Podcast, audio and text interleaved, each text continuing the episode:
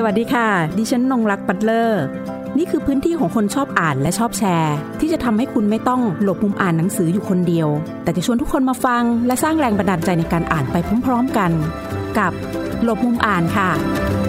หลบมุมอ่านวันนี้นะคะ ดิฉันอยู่กับอาจารย์บรรจงบุรินประโคนค่ะ พร้อมกับงานเขียนรวมเรื่องสั้นเล่มใหม่ของอาจารย์นะคะ ที่รวมเรื่องราวหลากหลายชีวิตของผู้คนบนผืนแผ่นดินเดียวกัน รวมเรื่องสั้นเล่มนี้นะคะ มีชื่อว่าร้านกาแฟของเมียฝรั่ง ก็ถือว่าแค่ชื่อเรื่องเนี่ยก็ได้สะท้อนบริบทอะไรทางสังคมให้กับพวกเราได้ทราบด้วย แค่ร้านกาแฟเนี่ยนะคะ มันก็จะบอกนิยามของหนึ่งนะมันไม่ใช่ของเราหรอกมันเป็นวัฒนธรรมจากที่อื่นมา แล้วก็เรื่องของเมียฝรั่งนะคะ มันก็จะมีเรื่องของสมรสข้ามเชื้อชาติ หรือว่าการข้ามเขตแดนของฝ่ายที่เป็นคนต่างชาติมาที่ไทยด้วย รวมถึงในแง่ของชีวิตความเป็นอยู่ การเหมิดรวมที่มันซ่อนอยู่ภายในชีวิตของการเป็นเมียฝรั่ง แล้วก็ยังอยู่ในร้านกาแฟด้วยนะคะที่เป็นฉากของเรื่องนี้รวมถึงจังหวัดที่ทางผู้เขียนคืออาจารย์บรรจงเนี่ยได้เลือกที่จะเป็นจังหวัดที่ร้านกาแฟนั้นตั้งอยู่นะคะ ในรวมเรื่องสั้นเล่มนี้นะจะมีร้านกาแฟของเมียฝรั่งเนี่ยเป็นเรื่องสุดท้าย แต่เปิดเรื่องมานะคะ เรื่องแรก ดิฉันต้องบอกเลยว่าสั้นค่ะ สั้นแต่อัดแน่นไปด้วยเรื่องราวที่ชวนให้ต้องขบคิดแล้วก็ กลับมาทบทวนสอบถามถึงตัวเราเองนะคะ เรื่องแรกเด็กชายวันใหม่ไม่มีสิทธิ์เนี่ยนะคะ ต้องบอกว่าเป็นประมาณสองหน้าไม่ยาวมาก แต่ได้สะท้อนบริบทในเรื่องของสิทธิการรักษาพยาบาลนะคะ ในกรณีที่คุณเป็นอื่นในพื้นที่นั้นๆ คุณจะได้รับสิทธินั้นหรือเปล่านะอันนี้มันเป็นคำถามที่ทำให้เรารู้สึกว่าโอ้ยอ่านแล้ว จุกอกอะจุกในใจ เจ็บในใจไปด้วย เจ็บปวดไปด้วย แล้วมันรวดร้าวอย่างบอกไม่ถูกนะคะ วันนี้ละค่ะ เราจะมาคุยกับทางผู้เขียนนะคะว่า การเขียนเล่มนี้เนื่องจากมันเป็นเรื่องของคนตัวเล็กตัวน้อยในสังคมมากมายเลย แต่ว่าได้สะท้อนในเรื่องของโครงสร้างทางสังคมปรากฏให้เราเห็นนะคะ เราก็จะมาคุยกับอาจารย์บรรจงกันค่ะ ถึงงานเขียนเล่มนี้นะคะว่า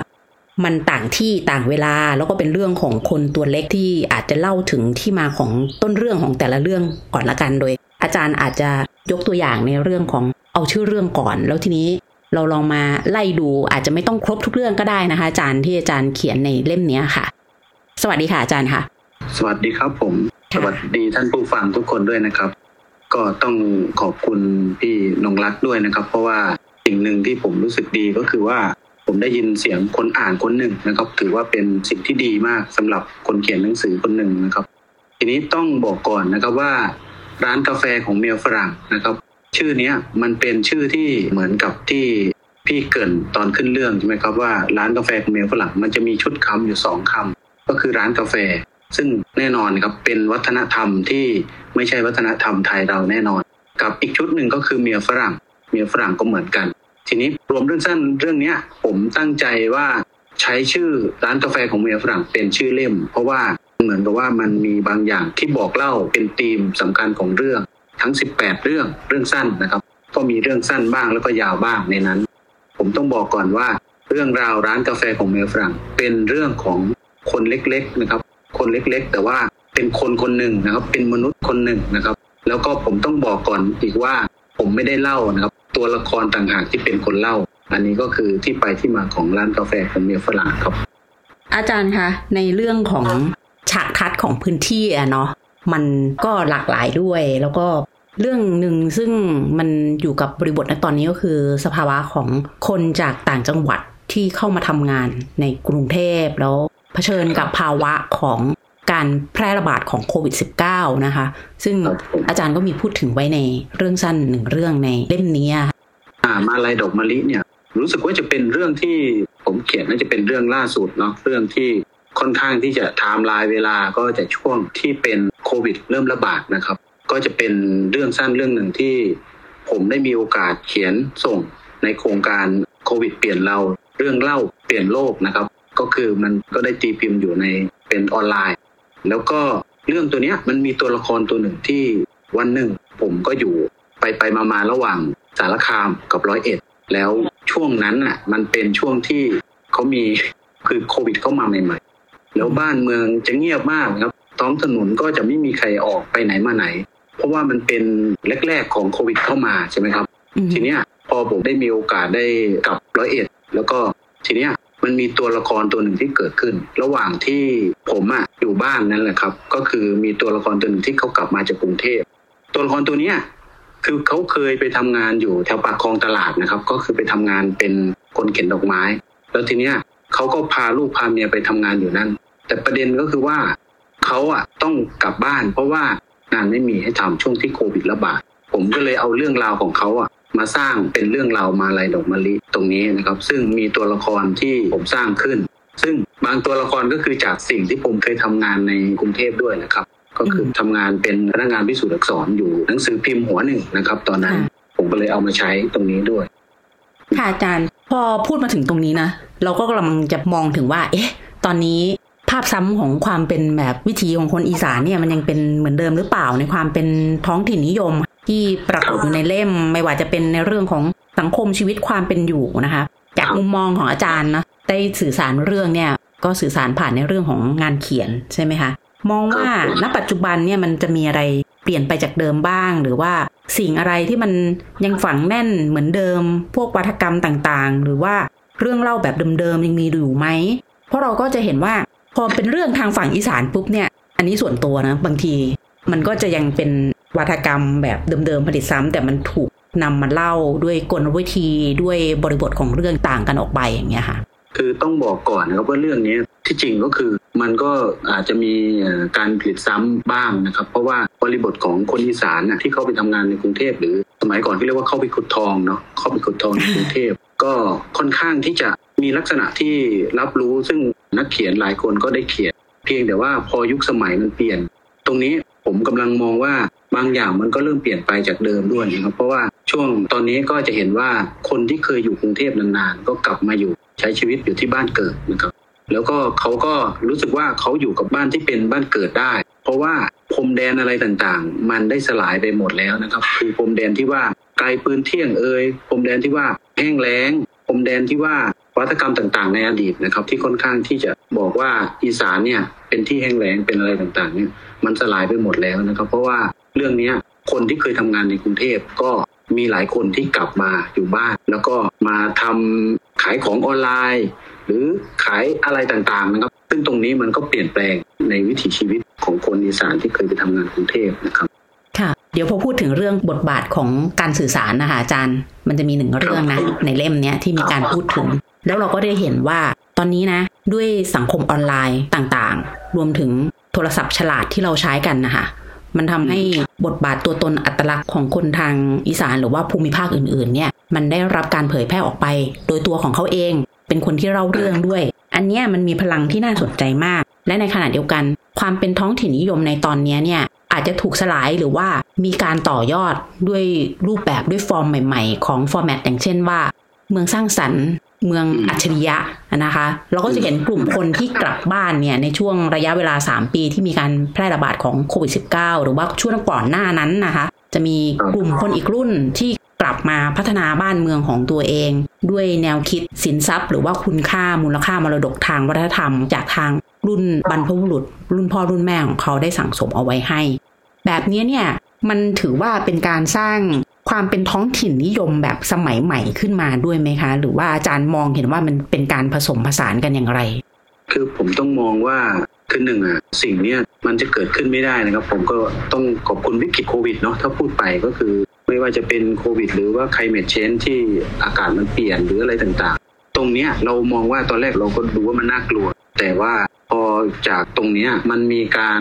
หลายอย่างเนาะมนุษย์เราหรือคนที่เป็น ชาวบ้านหรือเป็นลูกหลานที่ไปเรียนนะครับ ก็คือต้องยอมรับว่าตอนนี้ทุกคนมีมือถือหรือสมาร์ทโฟนหมดนะครับ ก็คือเด็กน้อยอยู่แถวหมู่บ้านก็มี แล้วก็ของรัฐใช่ไหมครับ มันจะมี Wi-Fi ของหลวง ผมสังเกตว่ามีเด็กน้อยชอบไปนั่งอยู่ใกล้อืมๆแล้วก็นั่งนั่งเล่นเกมกันบ้าง หรือนั่งดูหนังดู YouTube เล่นโซเชียลมีเดียอะไรต่างๆนะครับ ซึ่งตรงนี้มันเปลี่ยน มันเปลี่ยนไปมากนะครับ แล้วเด็กก็สามารถรับรู้เรื่องราวนอกจากที่ได้เรียนในห้องเรียน เด็กก็สามารถค้นข้อมูลต่างๆ แต่ในขณะเดียวกันมันก็จะมีเรื่องที่เราห้ามไม่ได้เนาะที่หมายถึงว่าอาจจะเป็นเรื่องที่มันไม่ดีในโซเชียลซึ่งเด็กก็ได้เห็นได้ดู แต่ไอ้ตรงเนี้ยผมมองว่ามันเป็นมันทำให้ท้องถิ่นอะมันมีมูลค่าขึ้น เราเห็นว่าไม่ว่าจะเป็นหนังภาพยนตร์ของไทยบ้านใช่ไหมครับ มันก็สร้างปรากฏการณ์ต่างๆ แล้วก็ ทุกคนที่อยู่ในโซนท้องถิ่นนะครับ ก็สามารถสร้างสรรค์ผลงานขายของออนไลน์ มีการอยากเป็นนักร้องหรืออะไรก็คือมันหมายถึงว่ามันสามารถทำได้เลยผ่านมือถือเครื่องเดียวนำเสนอผ่านมือถือเครื่องเดียวเหมือนที่ว่า ตรงนี้ผมก็เลยสรุปว่าความเป็นท้องถิ่นนิยมมันยังอยู่นะครับ แล้วก็มันมีมูลค่ามากกว่าเก่าด้วยซ้ำไป เพราะว่าผมพบว่ามีเพื่อนคนหนึ่งที่กลับบ้านเกิดที่สุรินทร์แล้วก็ เอาผ้าไหมของแม่ของยายนะครับ มาไลฟ์สดขาย แล้วปรากฏว่าขายได้ดี แล้วก็มีเงินมีมูลค่าจากการขายแล้วก็สามารถสร้างไรายได้ แล้วก็จากที่เคยทำงานอยู่กรุงเทพก็กลับมาอยู่บ้านนะครับ แล้วก็ได้ดูแลพ่อแม่ปู่ย่าตายาย ซึ่งตรงเนี้ยผมมองว่ามันมีความงดงาม ทีนี้เราจะกลับมาที่เสน่ห์ของคนตัวเล็กในสังคมนะคะที่จะมีอาจารย์เป็นคนนำเสนอเขาผ่านแหละ แต่เขา อาจจะเป็นอย่างที่อาจารย์บอกว่าเขาเป็นเจ้าของเรื่องเล่าที่แท้จริงนะคะครับอาจารย์ครับมันก็จะมีประเด็นว่าเราเล่าเรื่องคนตัวเล็กอะแต่บางทีเขาอาจจะไม่ได้อ่านเรื่องเราที่เราเขียน ก็เลยมองว่าเอาวแล้วคนที่มีโอกาสเข้าถึงงานเขียนเล่มนี้ของอาจารย์ รวมเรื่องสั้นเล่มนี้ของอาจารย์เนี่ย อาจารย์คิดว่ามันจะเข้าไปเปลี่ยนแปลงอะไรได้ไหมอันนี้ เราอาจจะมองว่ามันใหญ่ไปหรือเปล่า อันนี้ส่วนตัวนะ เราอาจจะคิดว่าการจะเข้าไปเปลี่ยนแปลงอะไรในเชิงความคิดหรือว่าเชิงโครงสร้างอย่างเงี้ยค่ะ โดยเฉพาะกลุ่มคนซึ่งเขาไม่ได้มีประสบการณ์ร่วมกับตรงนั้นอย่างเงี้ยค่ะหนึ่งแล้วครับคือผมต้องบอกว่าตรงนี้ก็สำคัญเนาะประเด็นเนี้ยผมชอบคำถาม ที่พูดถึงเรื่องประเด็นว่ามันจะเปลี่ยนแปลงอะไรจากเดิมไหมหรือว่าปรากฏการณ์ของคนตัวเล็กอะแล้วคนตัวเล็กเขาจะได้อ่านไหมแต่ผมมองอีกแง่หนึ่งนะครับ ผมมองว่าเรื่องอะถ้ามันถูกนำเสนอมันจะปากต่อปากมันจะถูกเล่า แล้วผมมองว่าทุกคนต่างเล่าเรื่องเป็นนักเล่าเรื่อง แต่อาจจะเล่าโดยไม่เล่าหมายถึงว่า เขามีสิทธิ์ถ้าคนที่เขาได้อ่านหนังสือเล่มนี้นะครับ ถ้าเขาอ่านแล้ว ผมคิดว่าเขาจะหันกลับมามองเรื่องราวเล็ก ๆ ข้างทาง หรือเรื่องราวของคนตัวเล็กตัวน้อย แล้วก็อาจจะได้กลับไปคิดบางอย่างว่าไอสิ่งที่ผมนำเสนอเนี่ย มันมีแง่มุมอะไรที่เขาจะเปลี่ยน ผมไม่ต้องการให้เปลี่ยนสังคมนะผมต้องการแค่ให้เขากลับมาคิดสักหน่อยหนึ่งอะไรเงี้ยมาฉุกคิดสักเรื่องหนึ่งนะครับเพราะว่าทั้ง 18 เรื่องผมจะเขียนถึง ประเด็นรักโลภโกรธหลงของมนุษย์คนหนึ่งนี่แหละครับ ก็คือมันก็จะมีเรื่องราวเล็กๆ น้อยๆ มันอาจจะไม่ใช่แก่นที่มันใหญ่มาก แต่ผมก็ถึงบอกว่าคนอ่านอะผมให้เกียรติคนอ่าน คือคนอ่านนี่แหละ จะพาเรื่องตรงเนี้ยไปสู่คนตัวเล็กตัวน้อยหมายถึงว่าอย่างน้อยเขาก็จะได้เห็นว่าเออยังมีคนกลุ่มนี้นะยังอยู่ในสังคม ยังเล่าเรื่องอยู่ในสังคม ก็คือเล่าเรื่องผ่านการ อาจจะเป็นการประกอบอาชีพ หรืออาจจะเป็นหรือทุกคนที่ใช้ชีวิตอยู่ในสังคมนะครับ ผมก็เลยคิดว่าคนอ่านเนี่ยเป็นตัวแปรสำคัญนะครับ แต่ถามว่าถ้าจะให้คนตัวเล็กตัวน้อยได้ฟังเรื่องจากที่ผมเล่าไหม อันนี้ผมก็ยังไม่รู้ว่าจะมีวิธีการไหนนะครับ แต่ผมก็คิดว่าน่าจะฝากคนอ่านนะครับที่สะท้อนตรงนี้แต่วิธีการหยิบมาเล่าของอาจารย์นะคะมันได้เชื่อมหัวใจคนเข้าหากัน อย่างเช่น มันจะมีเหมือนจังหวะเรื่องหนึ่งที่เหมือนอกหักจากคนขายดอกไม้อ่าครับอะไรอย่างเงี้ย คือ เออ มันก็ดูแบบโรแมนติไซน์นะ แต่เราก็รู้สึกว่า เอ้ย มันต้องมีจังหวะอะไรสักอย่างไง ที่เข้าไปเชื่อมได้แล้วตัวนักเขียนเขาถึงจะถ่ายทอดออกมาแบบนี้ได้ เช่นเดียวกันอย่างเงี้ยค่ะ รวมถึงเรื่องของแค่กระป๋องเครื่องดื่มที่คนทิ้งไว้บนรถเมล์แล้วก็ไม่มีใครสนใจเลยอะไรอย่างเงี้ย ก็อืมเหมือนว่าตัวเองไม่ใช่เจ้าของหรือถึงจะเป็นตัวเขาทำเองไอ้ตัวกระป๋องอันเนี้ย มันเลยเหมือนเป็นสิ่งของบางอย่างอะ ที่มันแทนสัญลักษณ์อะไรบางอย่าง ที่มันเกิดขึ้นอะอยู่บนรถเมล์คันนั้นด้วย มันจะมีรายละเอียดเล็ก ๆ แบบอย่างเงี้ยนะคะ ที่อาจารย์ซ่อนอยู่ และเรื่องอย่างเช่น ที่เหมือนคนเขาไม่มีบ้านที่เขาไปเอาเศษอาหารจากข้างกำแพงวัดน่ะไอ้ตัวกำแพงวัดอย่างเงี้ย เป็นสัญลักษณ์ที่น่าสนใจ แล้วก็จะถูกคนซึ่งอยู่ในวัดน่ะด้วยความเป็นพื้นที่อะแล้วเราก็จะรู้ว่า เออ วัดศาสนา มันคือสิ่งดีงาม แต่พอครับคนในวัดออกมาตะคอกบอกว่าไอ้พวกคนจรจัดอะไรอย่างเงี้ยไม่ให้กินเรารู้สึกว่า โอ้โหมันกระแทกอะ ครับผมคือผมแค่เพียงนำเสนอครับ คือประเด็นเล็ก ๆ ก็จริงนะครับ แต่ว่าผมมองว่าใหญ่มาก อย่างเช่น เรื่องกระป๋องของใครใช่ไหมครับอืมเรื่องกระป๋องที่มันกิ้งไปกิ้งมาเนี่ย ผมต้องบอกก่อนว่าเรื่องเนี้ย ผมได้จากที่ผมนั่งรถเมล์สาย 40 เนาะตอนนั้นผมดูกรุงเทพ ผมก็เขียนจากเรื่องจริงนะครับ เพราะว่ามันมีกระป๋องน้ำอารมณ์กระป๋องหนึ่งแล้วเราจะรู้ว่าถ้าคนที่เคยนั่งรถเมล์คืคือรถร้อนนะครับ ก็คือรถหน้าต่างรถฟรีนี่แหละครับ ก็คือพอรถมันเบรกเนี่ย กระป๋องมันก็จะกลิ้งลิงลิงลิงไปข้างหน้า แล้วมาข้างหลังกระแทกไปกระแทกมาเนี่ย ก็คือมันหมายถึงสังคมในเมืองนะครับ ผมก็เปรียบเทียบว่ามันเป็นเรื่องของสังคมในเมืองนั่นแหละแต่ผมอะไม่อยากจะแต่อะไรมาก ผมอยากให้ เป็นก้อนความคิดเล็ก ๆ ให้คนสะกิดเฉยๆว่า ที่จริงอะปัญหามันเล็กนิดเดียว แค่ใครคนใดคนหนึ่งหยิบขึ้นมา แต่ด้วยพรมแดนของอะไรครับพรมแดนของความเขินอายที่พอเราจับกระป๋องเนี่ย ทุกคนก็จะตัดสินเลยว่ากระป๋องของคุณใช่ไหมทำไมคุณไม่เก็บทำไมคุณสร้างความลำคาญให้กับคนทั่วไปอะไรอย่างเงี้ยนะครับ อันนี้ก็คือสิ่งที่ผมกำลังมองว่าเป็นประเด็นที่มันประเด็นเล็กๆอะแต่ว่ามันใหญ่นะครับ ก็คือมันสร้างความลำคาญให้คนบนรถหมดเลย นะครับ อันนี้ก็คือกระป๋องของใคร ผมแค่ทิ้งประเด็นเล็กๆครับ ก็คือตั้งคำถามบางอย่างว่า ถ้าเป็นเราเราจะเป็นยังไง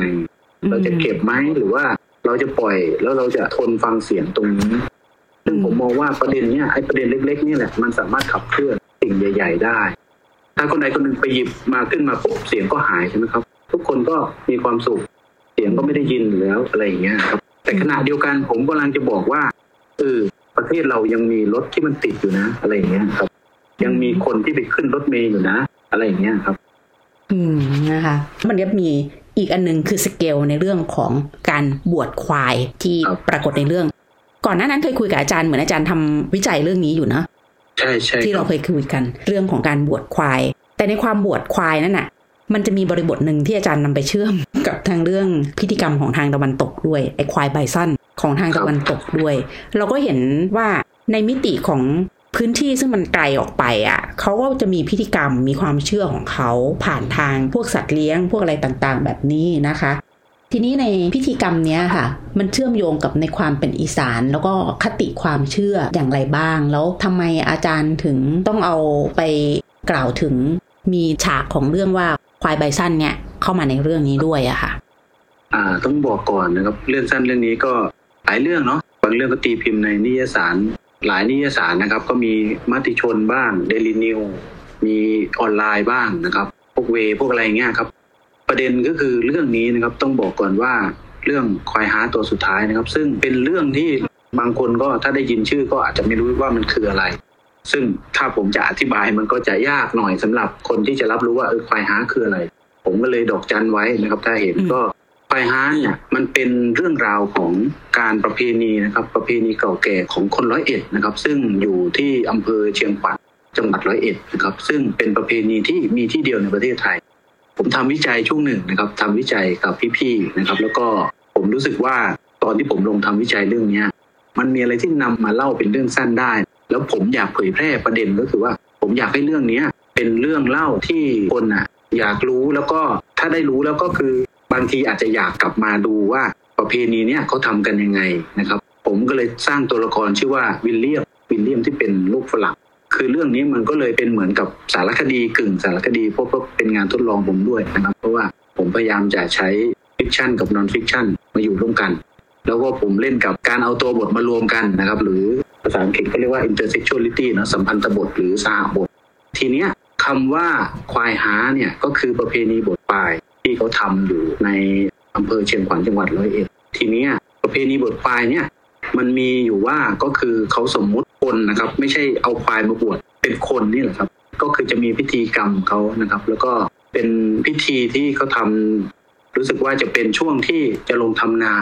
เขามีความเชื่อว่าจะมีการเสี่ยงทายนะครับ เรื่องการขอฝนขอฟ้านะครับ เกี่ยวกับการปลูกพืชการเกษตรนี่แหละครับ ก็คือ เราจะเห็นว่าควายมันจะอยู่กับชาวนา แล้วประเพณีบทควายผมก็ไปลงศึกษาข้อมูลต่างๆ ก็พบว่าประเพณีเนี้ยจัดอยู่เฉพาะในร้อยเอ็ดก็คืออยู่เชียงขวัญนี่แหละ อยู่ไม่กี่บ้านนะครับ ก็จะมีบ้านแม่บ้านเขือกแถวนั้นนะครับ ก็จะมีไม่กี่หมู่บ้าน แต่ว่าก็อยู่ในอำเภอเชียงขวัญจังหวัดร้อยเอ็ดแต่ทีเนี้ยสิ่งหนึ่งที่มันเชื่อมโยงระหว่างที่เมื่อกี้พี่ถามว่าทำไมมีควายไบซันมา ผมก็รู้สึกว่าเรื่องเล่าเนี่ย มันมีความคล้ายกัน ผมมีโอกาสได้ไปอ่านเรื่องเล่าของฝรั่งก็คือเรื่องเล่าของการบัฟฟ l o แดนหรือเต้นนะครับ ก็คือการเต้นของชนเผ่าอินเดียแดงเผ่าแบล็กฟุตของอินเดียแดง ก็คือมันจะมีการเต้น แล้วผมพอไปดูปุ๊บผมรู้สึกว่ามันอันนี้คือผมจะอยากเล่าเรื่องเล่าของชนเผ่านี้ให้ฟังหน่อยนะครับว่าเขาบอกว่าอินเดียแดงแต่ก่อนเนี่ยเผ่าแบล็กฟุตเนี่ยอาศัยอยู่ทางมอนทานานะครับก็เป็นที่ราบกว้างใหญ่ ก็จะมีควายป่าไบซันน่ะเยอะมาก แล้วอะชนเผ่าเนี่ยก็จะชอบล่านะครับล่าการล่าของชนเผ่าอินเดียแดงก็คือการต้อนควายไบซันให้ตกลงไปข้างล่างครับ ก็คืออยู่บนภูเขาใช่ไหมครับ เวลาเขาจะล่าเนี่ยเขาก็จะต้อนให้มันตกภูเขาแล้วก็ไปเก็บเอาข้างล่าง แต่ล่าไปล่ามาเนี่ยรู้สึกว่าควายไบซันมันจะสูญพันธุ์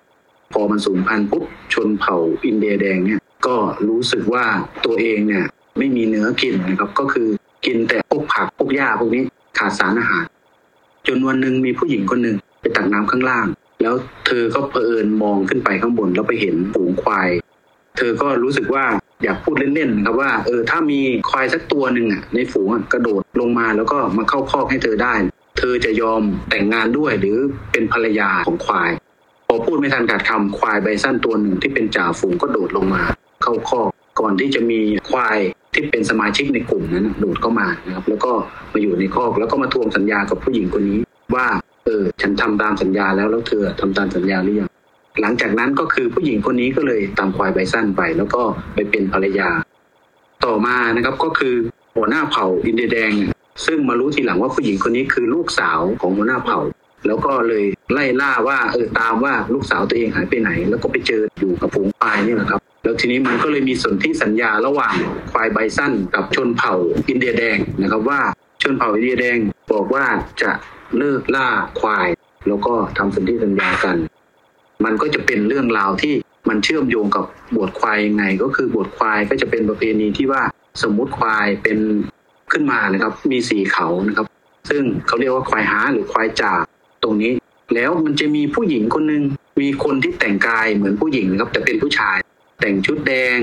ทาปากแดง ใส่กระโปรงแดง แล้วก็มีตะกร้านะครับ มีเสียมแล้วก็มีตะกร้า แล้วก็มีร่มสีแดงถือ เดินตามควายตัวนี้ ผมก็เลยมองว่ามันเหมือนสัมพันธ์กันนะครับ มันเหมือนผู้หญิงคนนี้ที่ผมเห็นเขาเรียกว่านางว่านะครับ เป็นเหมือนกับเมียควายที่เขาบวชนะครับ ผมก็เลยมองว่ามันมีเรื่องเล่าเนี่ยจะคล้ายกัน เรื่องเล่าของอินเดียนแดงเผ่าแบ็กฟุตที่มีคนเป็นภรรยานะครับ ควายที่มีเมียเป็นคนนะครับ มันจะคล้ายกันกับไอ้ควายฮานี่แหละครับ ก็คือจะมีลักษณะตรงนี้นะครับ ซึ่งผมก็เลยเอาตำนานตัวเนี้ยมาเล่า แล้วก็สร้างเรื่องราวขึ้นมา จากเรื่องเล่าเรื่องนี้ เพราะว่าเรื่องเล่าเรื่องนี้มันเป็นเรื่องที่ค่อนข้างที่จะเป็นประเพณีนิยม ท้องถิ่นนิยมนั่นแหละ เพราะว่ามันจะยาวนะครับ เรื่องเล่าเรื่องนี้แต่ว่าประเด็นก็คือจะมี สำคัญตัวละครหนึ่งก็คือปู่เผ่าเจ้าคงแดง ก็จะเป็นที่จริงมีชีวิตอยู่จริงนะครับ ช่วงสมัยรัชกาลที่สามซึ่งผมก็มีข้อมูลในนั้นอยู่ ซึ่งชีวิตของปู่เผ่าเนี่ยต่อมาก็กลายเป็นเสื้อเมืองหรือเป็นบุคคลศักดิ์สิทธิ์ที่ชาวบ้านเขานับถือนะครับ แล้วก็มีควายหาเนี่ยเป็นเหมือนกับถ้าปู่เผ่าเรียกนะครับ ทุกคนในหมู่บ้านจะต้องมารวมตัวกันอะไรอย่างเงี้ยครับ ก็จะเป็นเรื่องเล่าความเชื่อในชุดตรงนี้ แล้วชาวบ้านเขาก็จะประกอบประเพณีเนี่ยทุกปี อันนี้ก็เป็นที่มาของเรื่องราวของควายหาตัวสุดท้ายนะครับ ก็สำหรับรวมเรื่องสั้นเรื่องนี้นะครับ ผมก็อยากบอกว่ามันเป็นเกร็ดเล็กเกร็ดน้อยที่ว่านะครับ ก็คือว่าผมพยายามจะพูดถึงเรื่องเส้นพรมแดนนั่นแหละครับ เส้นพรมแดนที่แต่ก่อนมันค่อนข้างที่จะเห็นชัดเจนนะครับ มันเป็นพรมแดนที่ทุกคนมองปุ๊บเห็นเลย แต่ตอนนี้ผมมองว่ามันแทบไม่เห็นเส้น มันเหมือนกำแพงลมอะครับ แต่มันยังมีกำแพงอยู่นะครับ ไม่ใช่ว่าผมบอกว่ามันสลายมันสลายไปมันเหมือนกำแพงลม เส้นที่มันมองไม่เห็น แต่ว่ามันก็ค่อนข้างที่จะไม่เหมือนสมัยก่อนนะครับ ไม่เหมือนยุคก่อนๆเพราะว่าเราเห็นว่าหลายสิ่งหลายอย่างมันค่อนข้างที่จะคือมันมีเหมือนกันหมดนะครับ อยู่ในเมืองมีอะไร อยู่ชนบทก็มีเหมือนกัน ก็เหมือนกับว่าเนี่ยพี่อาจจะอยู่ในห้องสัมภาษณ์ผมใช่ไหมครับ แต่ขณะเนี้ยผมก็อยู่ที่ทุ่งนาอย่างเงี้ยนะอ่าก็คือมันมันเหมือนกับว่ามันมันคุยกันได้นะครับ ทุกอย่างมันผมมองว่ามันสลายไปหมดนะครับ มันก็เหมือนกับวันหนึ่งอะ ผมไม่คิดว่าวันหนึ่งจะมีปลาร้ายี่ห้อหนึ่งไปขายอยู่ในสื่อออนไลน์อย่างเงี้ยครับอืมก็คือมันมันเป็นอะไรที่เออผมก็เลยมองว่ามันเหมือนกับว่าทุกอย่างมันค่อนข้างที่จะ มันไม่มีพรมแดนนะครับเหมือนอย่างนั้นมากกว่า ค่ะนะคะ ก็หวังว่าใครที่ได้อ่านร้านกาแฟของเมียฝรั่งนะคะ จะได้ข้อค้นพบอะไรเกี่ยวกับท้องถิ่นนิยมในยุคนี้ด้วย แล้วก็ ในยุคก่อนว่ามันเข้ามาอยู่รวมกันอย่างไรนะซึ่งอาจารย์บรรจงผู้เขียนเนี่ยจริง ๆ จับเข้ามารวมไว้ด้วยกันแล้วแหละให้เราเห็น แล้วเราก็ค่อยไปแตกๆประเด็นกันดูตรงนั้นนะคะ เอาจริงๆเนี่ยอาจารย์บอกว่าอยู่ทุ่งนาเนี่ยดิฉันคิดว่าเดี๋ยวสักพักเนี่ยอาจารย์อาจจะทำกาแฟดิบดื่มนะคะ อยู่ที่บ้านตรงทุ่งนาของตัวเองก็ได้นี่ไง คือครับเราจะเห็นใช่นี่แหละ อย่างที่อาจารย์บอกว่าสัมพันธบทนะคะ ค่ะ วันนี้นะคะต้องขอขอบคุณค่ะ อาจารย์บรรจงบุรินทร์ประโคนที่มาร่วมพูดคุยกับงานเขียนเล่มใหม่ล่าสุดใหม่ถอดด้ามเลยนะคะของอาจารย์ในเล่มนี้ แต่ว่าได้ให้มุมมองที่หลากหลาย แล้วก็มีความน่าสนใจนะคะ เดี๋ยวเราคงต้อง ไปหาที่ดื่มกาแฟ ใครจะไปที่ร้านกาแฟของเมียฝรั่งก็ได้นะคะตอนนี้ต้องไปลองตามหาดูนะคะ แล้วเราก็จะได้ร่วมดื่มด่ำไปกับบรรยากาศของความเป็นท้องถิ่นนิยมผ่านงานเขียนเรื่องสั้นทั้ง 18 เรื่องในเล่มนี้นะคะ วันนี้ขอบคุณที่ติดตามรับฟังหลบมุมอ่านค่ะ และขอขอบคุณอาจารย์ บรรจงบุรินทร์ประโคนที่มาร่วมพูดคุยกับเราในวันนี้ตรงจากทุ่งนาที่บ้านเลยนะคะ สวัสดีค่ะากมีหนังสือดีๆ ที่อยากมาแชร์กันมาบอกกับเราได้นะคะ แล้วกลับมาหลบมุมอ่านด้วยกันค่ะ